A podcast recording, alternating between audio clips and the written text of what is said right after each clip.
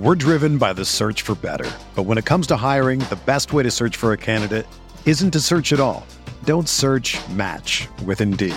Indeed is your matching and hiring platform with over 350 million global monthly visitors, according to Indeed data, and a matching engine that helps you find quality candidates fast. Ditch the busy work. Use Indeed for scheduling, screening, and messaging so you can connect with candidates faster. Leveraging over 140 million qualifications and preferences every day, Indeed's matching engine is constantly learning from your preferences. So the more you use Indeed, the better it gets. Join more than 3.5 million businesses worldwide that use Indeed to hire great talent fast. And listeners of this show will get a $75 sponsored job credit to get your jobs more visibility at Indeed.com/Blue Wire. Just go to Indeed.com/Blue Wire right now and support our show by saying that you heard about Indeed on this podcast. That's Indeed.com/Blue Wire. Terms and conditions apply. Need to hire? You need Indeed. This podcast episode is brought to you by Coors Light. These days, everything is go, go, go. It's nonstop hustle all the time. Work, friends, family expect you to be on 24/7. Well, sometimes you just need to reach for a Coors Light because it's made to chill. Coors Light is cold lagered, cold filtered, and cold packaged. It's as crisp and refreshing as the Colorado Rockies. It is literally made to chill. Coors Light is the one I choose when I need to unwind. So when you want to hit reset, reach for the beer that's made to chill. Get Coors Light in the new look delivered straight to your door with Drizzly or Instacart. Celebrate responsibly. Coors Brewing Company, Golden, Colorado. Hey, this is George Kittle, and you're listening to Candlestick Chronicles. This is Blue Wire. What's going on, everybody? Welcome back to another episode of Candlestick Chronicles. It is a live, in-person episode. Kyle and I are in the same studio. We're in KHTK's studio in Sacramento. It's a little weird. We're not doing this over the internet. I'm looking at Kyle right now. We're both a little bit in shock after what happened last night on Game of Thrones. I guess we can talk about that after the episode, but... a lot of stuff going on this weekend, Kyle. How was it? How was Mother's Day and your NBA basketball watching experience? How was all that? Yeah, it was a really good weekend. I always get a little concerned because I feel like I'm going to miss something, but I didn't. I felt like I had a really good Mother's Day. I went wine tasting, and we had the basketball games up on my phone and was home in time to see the crazy end of the Raptors-Sixers game, the Warriors won, which is good. So no, it was a good weekend. Yeah, so... I came to Sacramento. My mom lives here. We did a brunch over at the DoubleTree. It was lovely. So hung out with her. Me going to the newsroom today, a rare appearance in the newsroom. But yeah, the off season. When you go to the newsroom, do they applaud? Are they like, oh, he's here? No, why would they applaud? Why would they ever do that? Because it's such a rare. You're like an eclipse. Yeah, it's kind of rare. Yeah, people. Sure. People are definitely surprised to see me because I think I'm the only employee who actually works for the newspaper who lives 2.5 hours away. Yeah, it makes sense. Yeah, but no, I got a new editorial situation shaping up that I got to get the feel for. So in Sacramento today, but yeah, this is awesome. It gives us an opportunity to talk about the 49ers face to face instead of over the interwebs. So today on this episode, we're going to talk about the 5 most intriguing roster battles following the draft. We're sort of in that slow portion of the offseason where we're between phases of the conditioning and OTAs and things like that. So we've had the drafts. Obviously, we had free agency in March. So now we're going to take inventory of the roster and just see what kind of decisions the 49ers are going to have to make when they trim that roster from 90 to 53 at the end of August and in early September for week one against when they travel to Tampa Bay. So you have any offseason thoughts before you get started with this?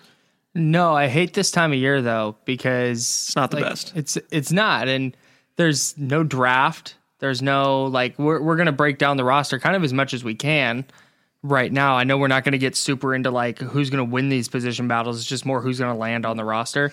But even everything, the thing about anything you say this time of year could in 6 weeks be totally irrelevant based on what we see in OTAs or injuries or what have you. So it's a really rough time of year. Yeah, making roster predictions in May is a great way to sound stupid in August. Yeah, right. Because we've never seen these guys practice with other NFL players. We had rookie minicamp, and honestly, there's not a whole lot to take away from rookie minicamp because the rookies are practicing with a bunch of tryout players.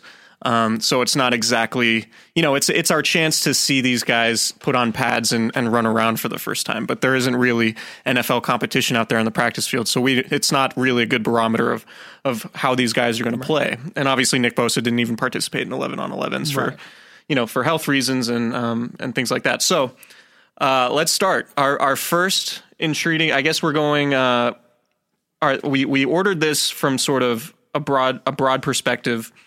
So we're going with the most intriguing. So I think the five we're starting with the least of our top five intriguing battles. So we're going to start with cornerback, and the 49ers kept five cornerbacks on the roster last year. And so with the addition of Tim Harris and Jason Verrett, the 49ers are going to have some interesting decisions to make. And it's obviously going to come down to health.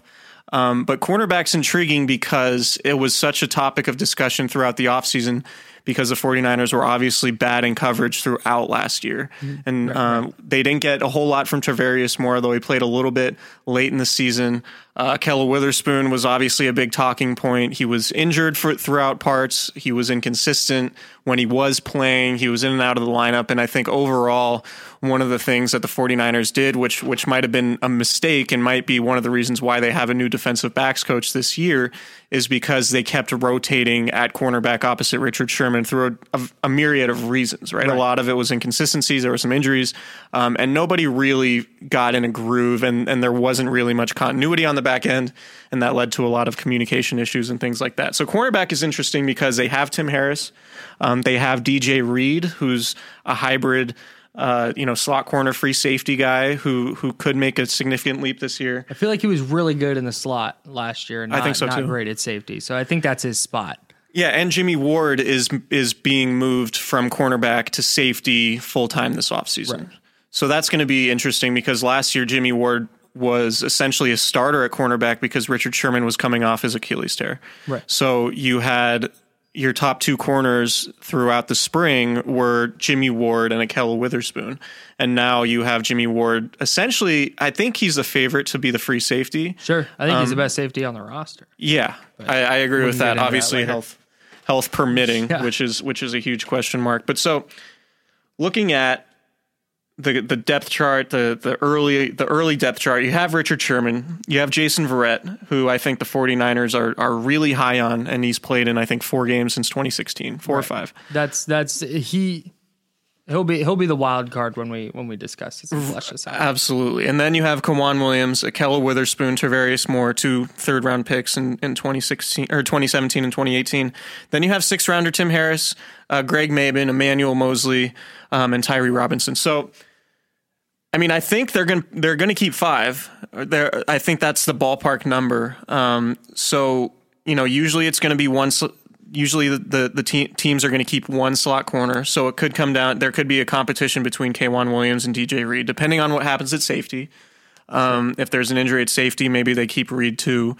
But I mean, how do you see cornerback shaking out? I think it's going to depend a lot on Verrett because I don't think there's really a doubt that he's the best corner on the roster next to Richard Sherman. And if you tell me they're getting 16 games from all these guys, injuries aren't a problem. I think Verrett makes the team undoubtedly, but he's coming off an Achilles tear and he has not shown.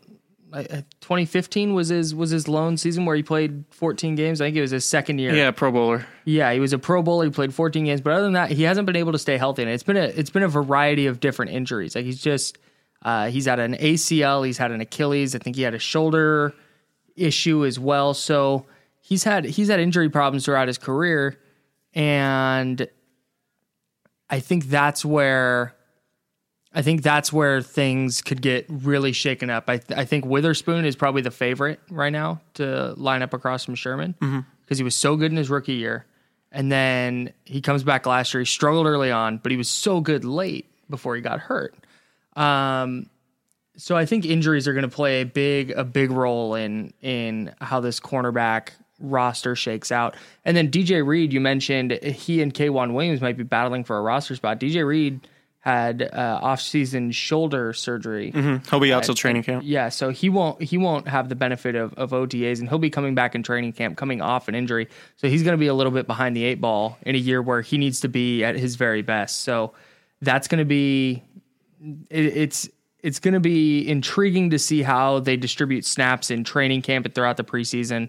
And I think that'll tell us a lot about kind of where guys are at. So for right now, at cornerback, my only locks to make the roster are Sherman, Witherspoon, and Moore. Okay. We don't know. I mean, assuming Jason Verrett's healthy and playing well, he'll make the team. But that's a huge if. He hasn't participated in any of the offseason program. Yeah, he's coming off an Achilles tear from last summer. So we have no idea really what to expect from him. It's a big, sort of boom or bust scenario with sure. him. K'Waun Williams and DJ Reed obviously competing for the slot corner job. I think Reed is more likely to make the team just because he can play safety. Right. But you have to, and then factoring in Tim Harris, who missed 2 seasons to have medical red shirts. He had shoulder and wrist injuries at Virginia. It could be that they keep 6 guys instead of 5 just as an insurance policy. I could see that, especially going through what they went through at the position last year. Having an additional body at that spot doesn't sound like a bad idea, especially somebody like Tim Harris, who does have NFL size, and he was a highly touted recruit coming out of high school. And when he played and he was healthy, he was good. It's a lot like Verrett, although we haven't seen him play in the NFL yet. But in college, he was good when he was healthy. So I think they have more talent, and this is where I think it's important for them this year. I think they have more talent on the roster at this time this year than they did last year. Yeah, and absolutely. That competition wasn't there last year. Like Ahkello Witherspoon was just kind of penciled in at the top when Richard Sherman got back, and he was going to be the starter. So I think the thing that's important at corner is the fact that they do have some talented players. We still have to see what Tarvarius Moore brings in his second year, transitioning from safety. Can Ahkello Witherspoon get back to his kind of peak form and stay there? Consistently be good. If the competition brings that out of those guys, I think the Niners cornerback group will be a lot better. Yeah, and you remember last July with Witherspoon, I think he has the highest upside of all these guys we're sort of talking about outside of Sherman and Verrett, because remember that the MMQB wrote a story last year about how Ahkello Witherspoon went to this cornerback camp with that Richard Sherman put together with Darius Slay and Aqib Talib. And Witherspoon talked about it. He was quoted in the story saying, like, I belong in this group. I'm going to be an elite corner. And I think that's one of the reasons why people were so disappointed with his season last year is because he was far from that. Mm-hmm. So I think the 49ers, one of the reasons why they didn't go, they didn't invest significant resources at the position in the offseason is because they think Witherspoon can still get there. And maybe they think Moore can to a point. And they haven't seen that from them. So that's why they weren't so eager to sign a lucrative free agent or trade for somebody like Chris Harris or draft a cornerback before the 6th round. So, all right, so let's move on. Next on our list, I have defensive tackle, mostly because it's going to be a really interesting battle to see how the back end of the depth chart shakes out. Yeah. And sort of, you obviously have your mainstays. You have DeForest Buckner, you have Eric Armstead and Solomon Thomas. And aside from that, like, sure, DJ Jones is probably your top nose tackle. Sheldon Day can also play nose tackle. Julian Taylor is an intriguing guy entering year 2. And then you have Kentavius Street, who was a 4th round pick last year, missed all of the season because he had a pre-draft ACL tear, who a lot of people thought would have been a day 2 draft selection, who, could have been a potential starter if not for the injury. So not all these guys are going to make it. In terms of defensive linemen, I think the Niners are probably going to keep 8 or 9. Mm-hmm. And then you talk about, Nick Bosa, D Ford on the edges. I would assume Ronald Blair is going to have a good shot to make it because he's really their only other defensive end right now with any sort of established NFL career. And he was pretty good last year. Right. So that's 3. Yeah. Blair was good. That's 3 guys. So then you're looking at the rest of the group, and then you have Buckner, Armstead, Thomas, Jones, Day, Taylor, and Street. you know, I think not two of those guys probably aren't going to make it. Right. Or one. Right. Like you could see a scenario where Sheldon Day doesn't make it or Julian Taylor doesn't make it or even Kentavius Street doesn't make it if he isn't healthy. And they probably have a little bit more flexibility with Street because right. They could, you know, stick him on the practice squad or, you know, an injury list or something right. like that. So I think this is interesting because Robert Saleh, the defensive coordinator, has hinted at using Eric Armstead at nose tackle more, which is interesting. Yeah. Solomon Thomas is going to be playing inside more, which is interesting. So is Sheldon Day going to be on the outside? Is Julian Taylor going to be on the outside? I think those three guys competing with Kentavius Street is just going to be really fascinating to watch because if the 49ers do lose any of their top guys to injury, and we know Armstead has an extensive injury history, obviously Solomon Thomas hasn't been as productive as the team would have hoped to this point. How is that going to look? Because that's really the strength of the team and the way they've constructed the team. They need that to be a strength. So those guys who aren't starting still need to be productive if they're called upon. And I think versatility is going to be a big thing too, because if you're playing nose tackle, like you're not on the field that often. If that's all you can do is play nose tackle effectively, you're not going to be on the field very often. So I think throughout camp, seeing which guys line up at various spots and how effective they are at those secondary and tertiary spots. I think that'll be what really separates this group. Tertiary. Yeah, dude. That's a great word. Yeah, you're welcome. You can use that. I can't spell it. So So you just got a new sports editor. Okay, yeah, fair enough. John Lynch has talked about if you're cutting good players, you're in a good spot on your roster, and I think that might be what we see with the defensive line. Not saying they're going to cut three Pro Bowlers, but they might be in a situation where they cut a player or two that we see come up and become a contributor on a good defensive line elsewhere. And I think that's, like I said, I think that's good news for the Niners that they're really choosing between several players who might actually be pretty good. Yeah, and that's sort of the theme of the offseason, right? You mentioned the lack of competition last year. A lot of guys came into, you know, their second seasons, particularly the draft class from 2017, maybe a little bit complacent because they played well to end 2017. Right. And they sort of weren't pushed last offseason. That's something Kyle Shanahan and John Lynch have both talked about. So that's a good point too. Like looking at it, I think there could be a trade that comes out of this position group. Like Sheldon Day probably is trade value. I'm not you're not going to get like an early round draft pick, but you could potentially get a 6th or a 7th for Sheldon Day for a team needing depth. He could play 3-tech, he could play nose, versatile. He's obviously at a different stage of his career than younger guys like Julian Taylor and Kentavius Street, who I think the 49ers would like to develop. So that'll be interesting. Next position, we have running back. And running back's really interesting because I think it's well established who the top four halfbacks are going to be. You know, Jerick McKinnon, Tevin Coleman, Matt Breida, and Raheem Mostert. Those guys have all been talked about, and Kyle Shanahan has even mentioned that there's a strong possibility that the team keeps four running backs on the roster, four halfbacks. Yeah. But just looking at the numbers and looking at the roster, it might be difficult. And Shanahan has always kept three halfbacks. Yeah. And we know Raheem Mostert's special teams value, which is going to, have Shanahan considering keeping four. But if you keep four, that means you're taking away a spot elsewhere. So maybe that's along the offensive line. You remember the Niners kept 10 offensive linemen after final cuts last year. Maybe they trimmed that number to 8 or even 9. So maybe that's where... that's where you skim from if you're keeping four running backs. But, you know, I'm not... Watch this tease. Or they might skim from quarterback. More on that later. Oh, there you go. I like that. That's good. So I just don't know that it's necessarily a lock that they're keeping all four. I think it's highly likely, but, you know, we don't know if Jerick McKinnon's going to start on PUP. Like, that's still a possibility. Right.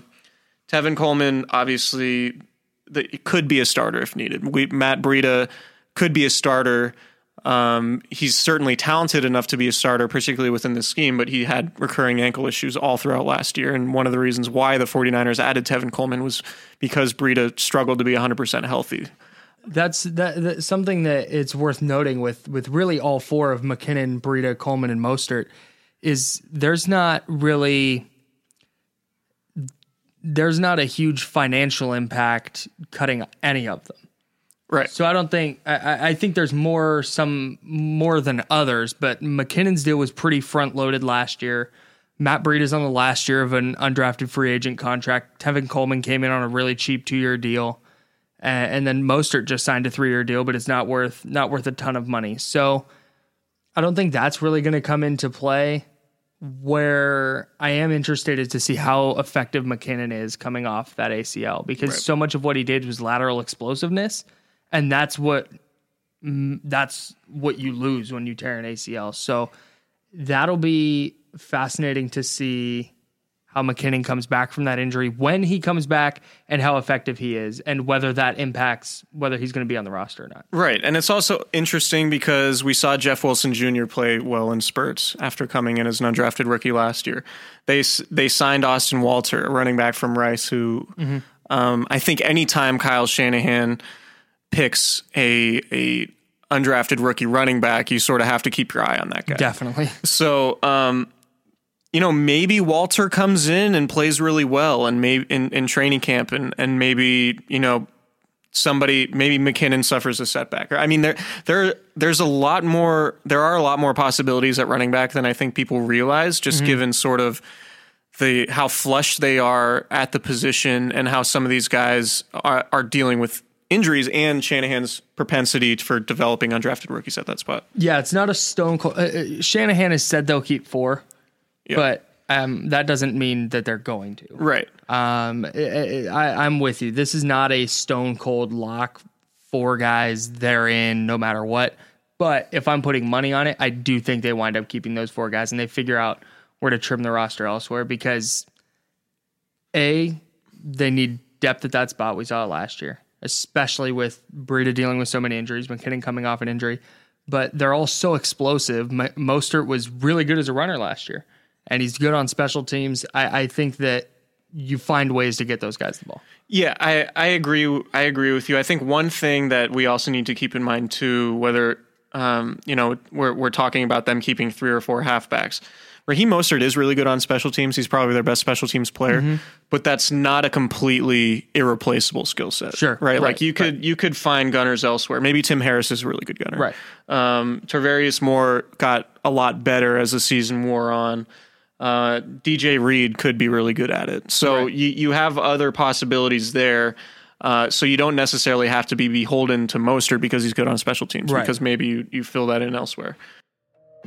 Let's take a quick break to tell you guys about ShipStation, a new sponsor on Candlestick Chronicles. ShipStation, when you're selling online, getting your orders out can be a real pain. Time-consuming, expensive, so many carriers to choose from. How do you know you're making the best choice? That's why you need ShipStation.com. It's the fastest, easiest, and most affordable way to manage and ship your orders. ShipStation helps you get orders out quickly, save money on shipping costs, and keep your customers happy. No matter where you're selling, Amazon, Etsy, your own website, ShipStation brings all your orders into one simple interface, making them really easy to manage from any device, even your cell phone. And right now, Candlestick Chronicle listeners can try ShipStation for free for 60 days when you use promo code BLUE. There's absolutely no risk. You can start your free trial without even entering your credit card info. ShipStation works with all major carriers, including USPS, FedEx, UPS, and even Amazon Fulfillment. You can compare and choose the best shipping solution for you and your customer. No wonder ShipStation is the #1 choice of online sellers. You'll ship more in less time with the best rates available. Just visit ShipStation.com, click on the microphone at the top of the homepage, and type in BLUE. That's ShipStation.com, then enter the promo code BLUE. ShipStation.com. Make ship happen. Make ship happen. You like that? I love that. Did you write that? I didn't write that read, but it's a good one. Love that copy. Shout out to ShipStation. Yep. So we're talking a lot of ship.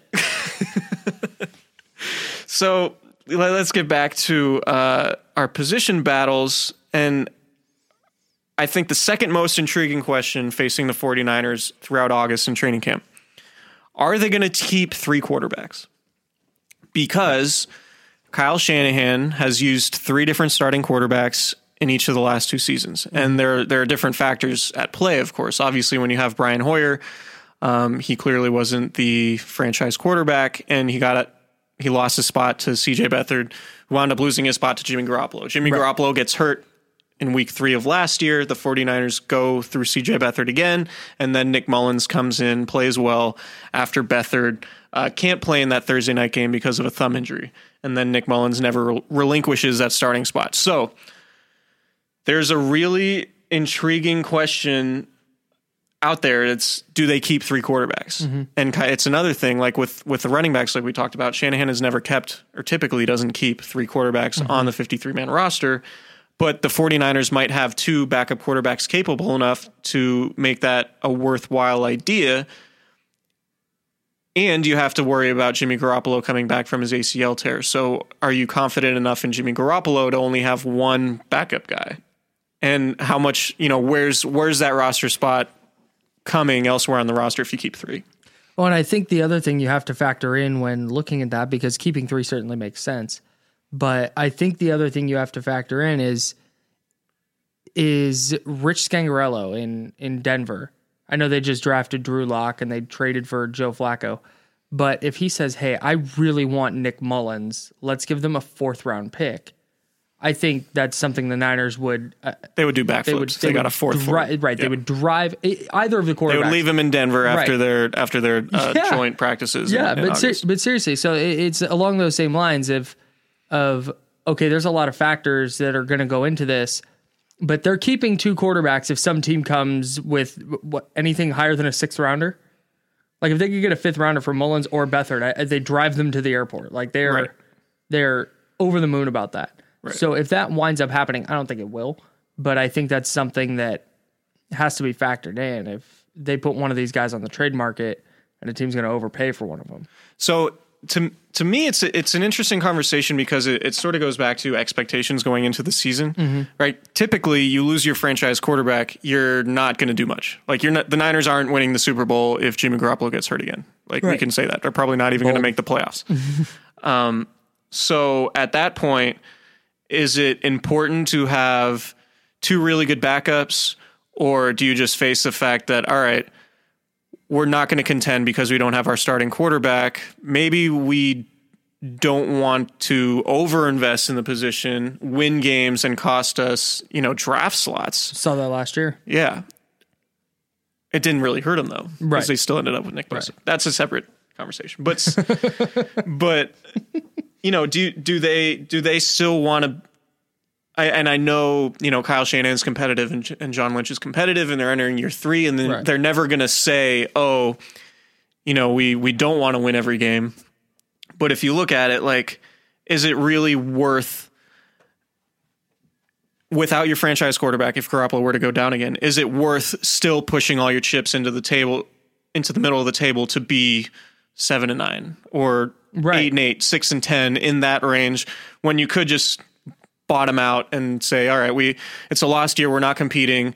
Let's bottom out and get the best draft pick we can, and help rebuild this thing rather than try to compete and be in this sort of land of mediocrity where you're not really helping yourself improve the roster in the following offseason. Right.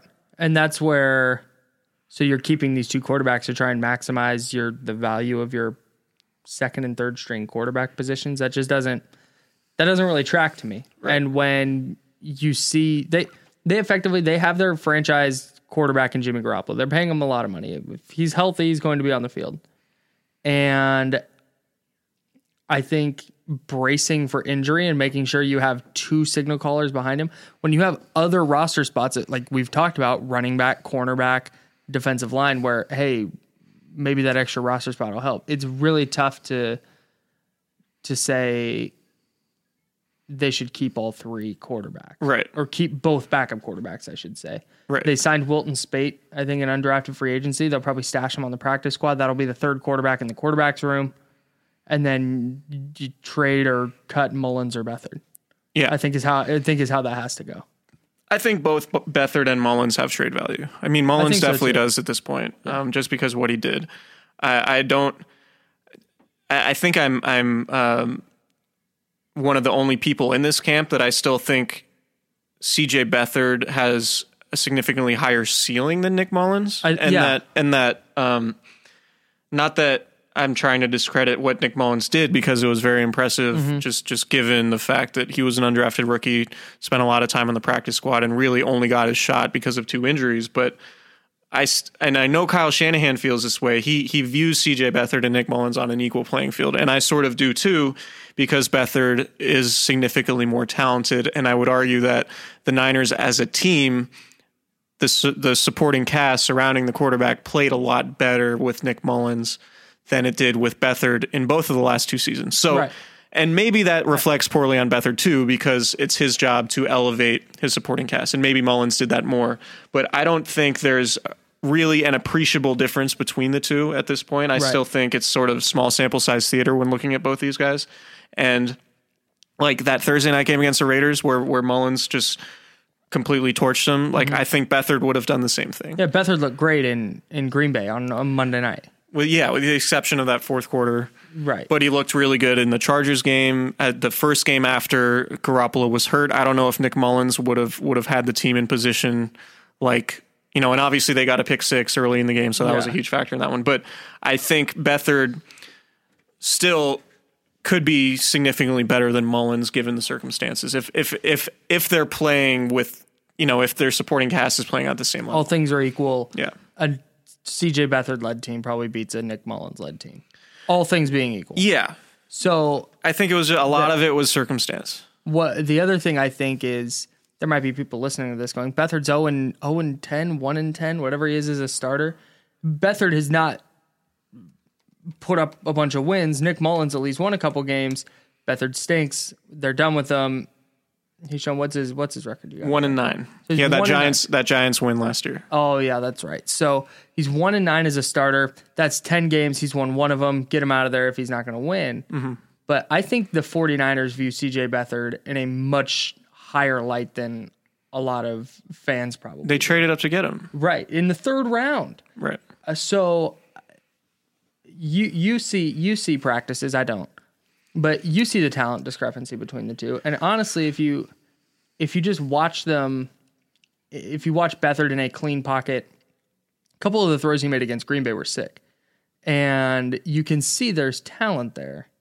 But with Mullins, I think we just kind of saw what he is last year. Mm-hmm. And I think if you put Mullins in any other situation other than the Shanahan offense that he knows inside and out, I'm not sure we're looking at the same guy. Right, and I think there's a lot to the idea that take Nick Mullins off the 49ers, give him any other coach really, except for maybe, you know, Sean McVay or somebody who runs a similar system. I think you see a pretty significant drop off. Yeah.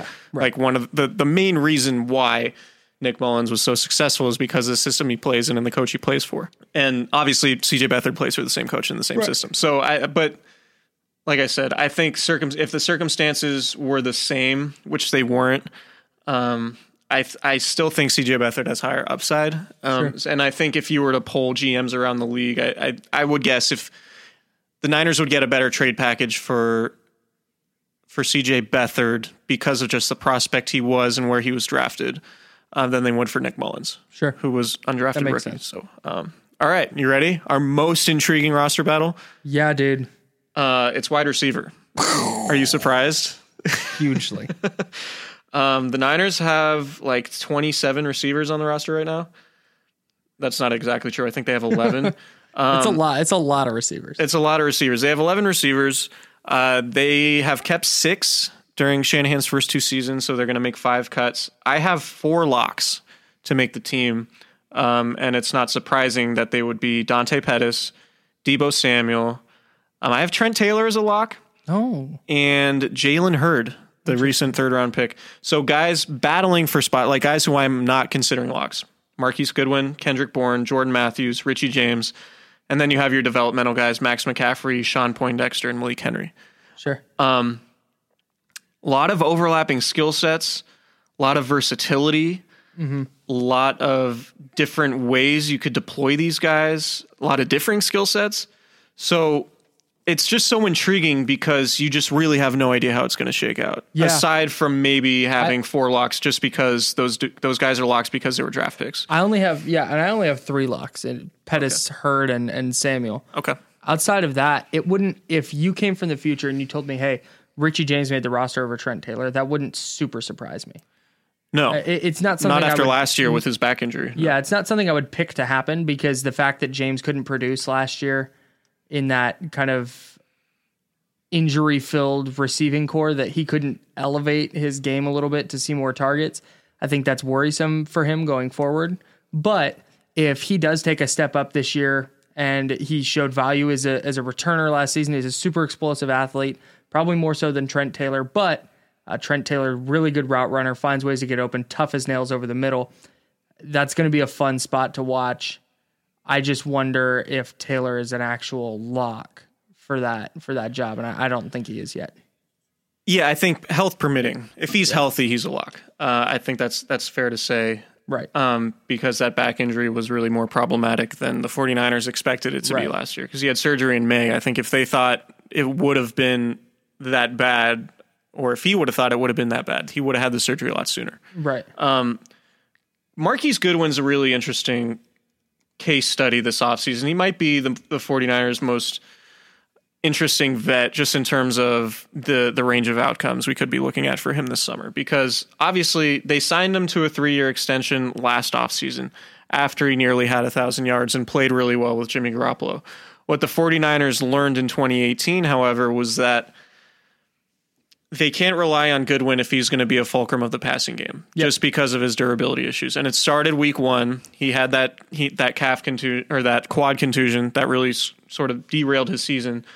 And then he followed up his 962 yard year in 2017 with just 395 yards and 23 catches in 2018.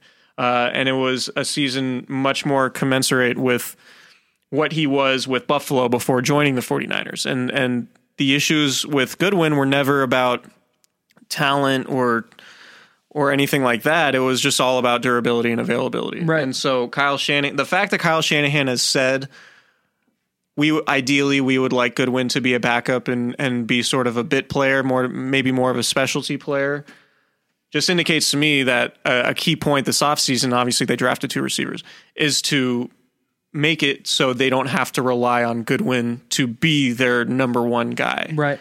And does that necessarily make him a lock for the roster? I don't think it's a lock. No, they can. If he's a released after June 1st, which he would be. Yeah. The Niners saved $3.3 million this year with only $625,000 in dead cap.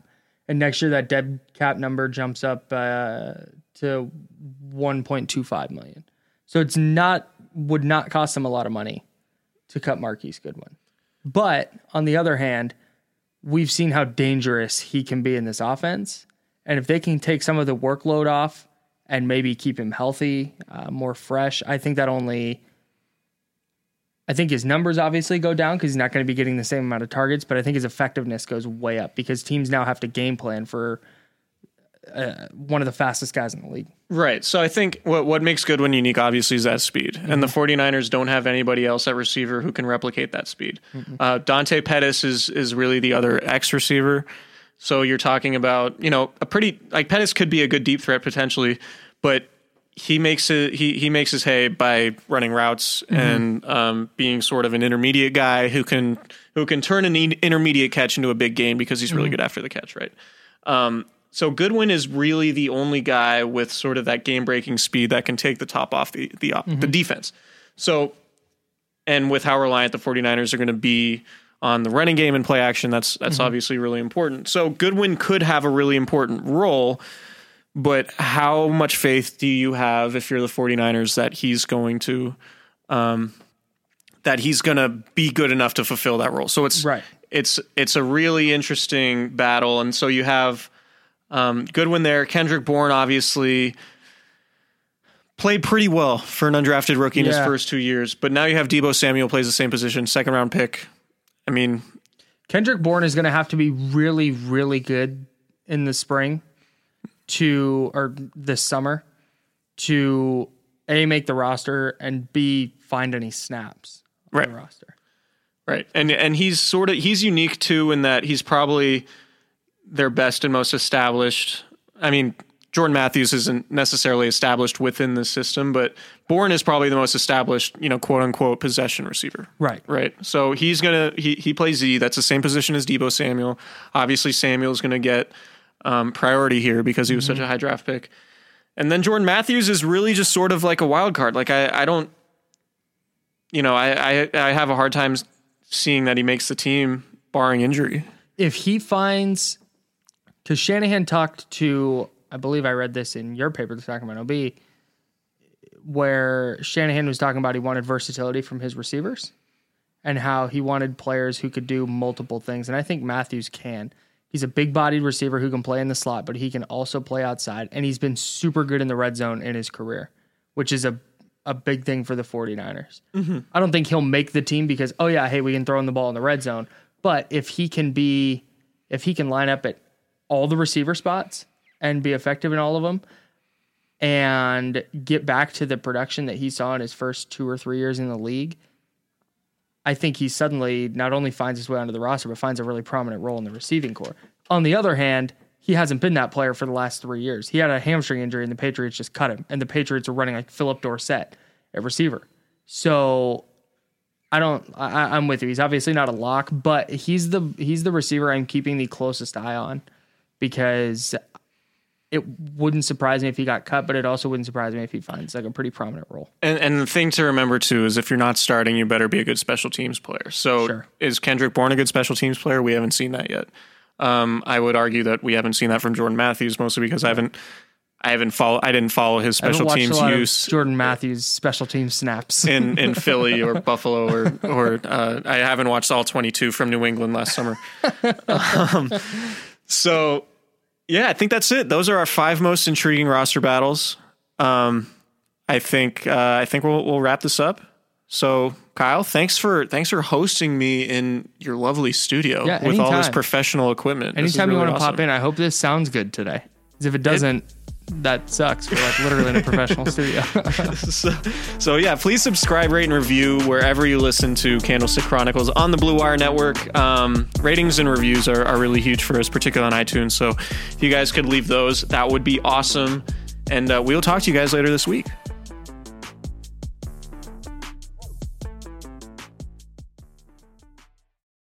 When you make decisions for your company, you look for the no-brainers. And if you have a lot of mailing to do, Stamps.com is the ultimate no-brainer. Mail checks, invoices, documents, and everything you need to keep your business running. Get rates up to 89% off USPS and UPS. And with the mobile app, you can take care of mailing on the go. Make the same no-brainer decisions as over 1 million other businesses with Stamps.com.